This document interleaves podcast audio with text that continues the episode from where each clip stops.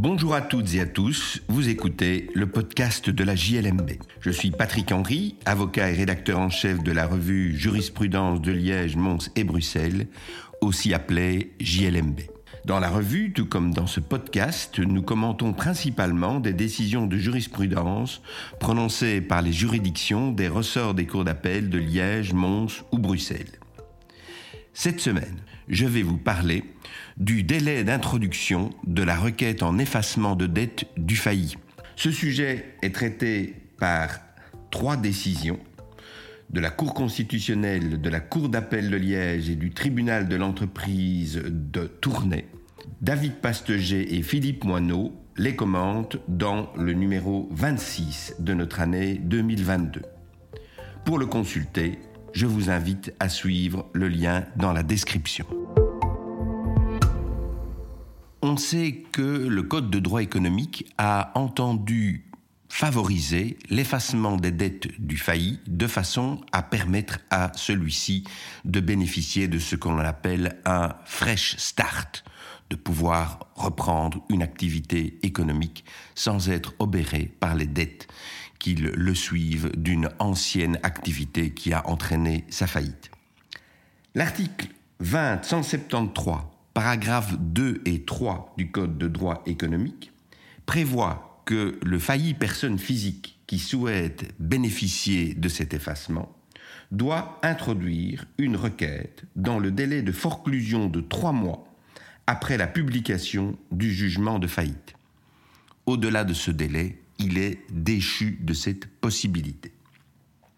Interrogé sur question préjudicielle, la Cour constitutionnelle a, dans un premier temps, par un arrêt du 22 avril 2021, sanctionné ce délai de forclusion.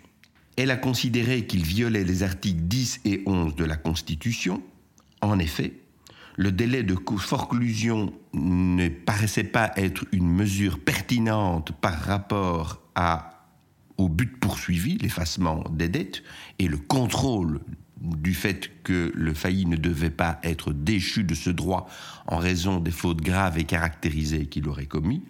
Et elle a ajouté que le dépassement du délai de forclusion produisait des effets disproportionnés pour le failli personne physique, qui perd de ce fait toute possibilité qu'un juge se prononce sur l'effacement du solde de ses dettes et qui doit dès lors irrévocablement continuer à supporter sur l'ensemble de son patrimoine les dettes qui n'ont pas été réglées par la liquidation de la masse.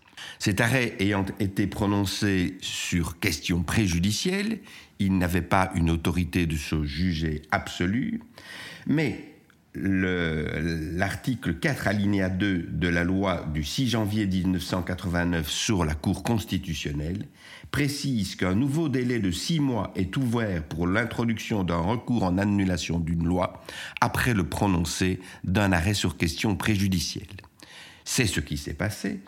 Un recours en annulation a été introduit et par un second arrêt, du 21 octobre 2021, la Cour constitutionnelle a confirmé l'annulation de l'article 2073, paragraphe 2 du Code de droit économique, pour violation des articles 10 et 11 de la Constitution. C'est la première des décisions qui est publiée dans notre numéro. Une seconde décision a été prononcée par la Cour d'appel de Liège le 7 septembre 2021.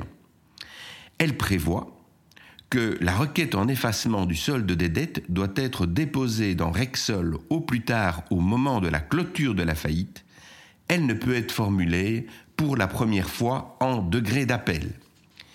Et un troisième jugement, prononcé cette fois par le tribunal de l'entreprise de Tournai, s'interroge sur le délai et la forme de la requête en effacement.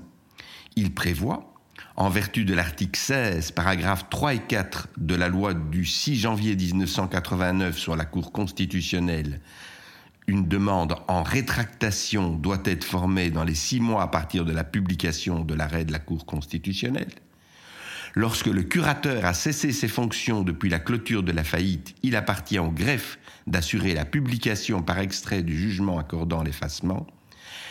Et il dit enfin que ni le curateur, dûment averti du dépôt de la requête en effacement, ni le ministère public n'ayant émis d'objection à la demande en effacement, il y a lieu d'accorder celui-ci.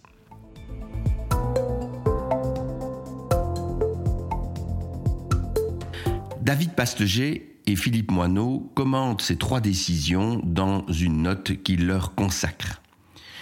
Je porte particulièrement mon attention sur un des aspects de cette note.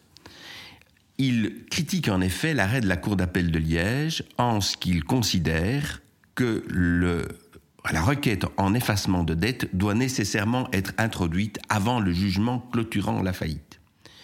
Il considère que déléguer l'ATA, cette solution est difficilement justifiable.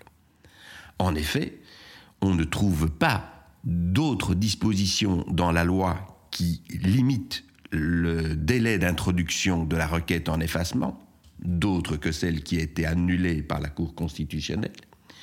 Et par conséquent, leur semble-t-il, seul le délai de prescription décennale prévu pour les actions personnelles par l'article 2262 bis, paragraphe 1er alinéa 1 du Code civil, paraît s'appliquer. Certes, délégué ferenda, il paraîtrait raisonnable de prévoir un délai raisonnable pour l'introduction de pareilles requêtes, car on ne peut pas laisser incertain le sort des dettes du failli pendant une longue période, mais ce délai ne figure pas, ou plutôt ne figure plus dans la loi. Il y a donc là une difficulté considérable qu'il dénonce. Pour le reste, ils examinent les formes et délais de la requête en effacement et ils font un certain nombre de commentaires sur la façon dont effectivement celle-ci doit être introduite. Peut-elle l'être pour la première fois en degré d'appel ou non? Ce sont des questions qui restent posées.